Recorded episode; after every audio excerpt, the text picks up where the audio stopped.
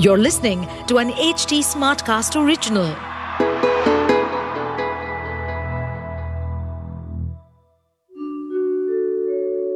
आप सुन रहे हैं विवेकानंद की वाणी सुनिए स्वामी विवेकानंद के अनमोल विचार और जानिए जीवन को एक नए दृष्टिकोण से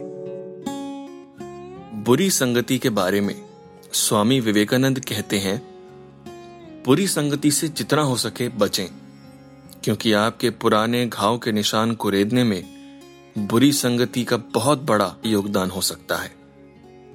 बुरी संगति को हमेशा दूर रखना चाहिए, क्योंकि वह वासना और क्रोध, भ्रम, लक्ष्य की विस्मृति, इच्छा शक्ति का विनाश और सब कुछ नष्ट कर देती है।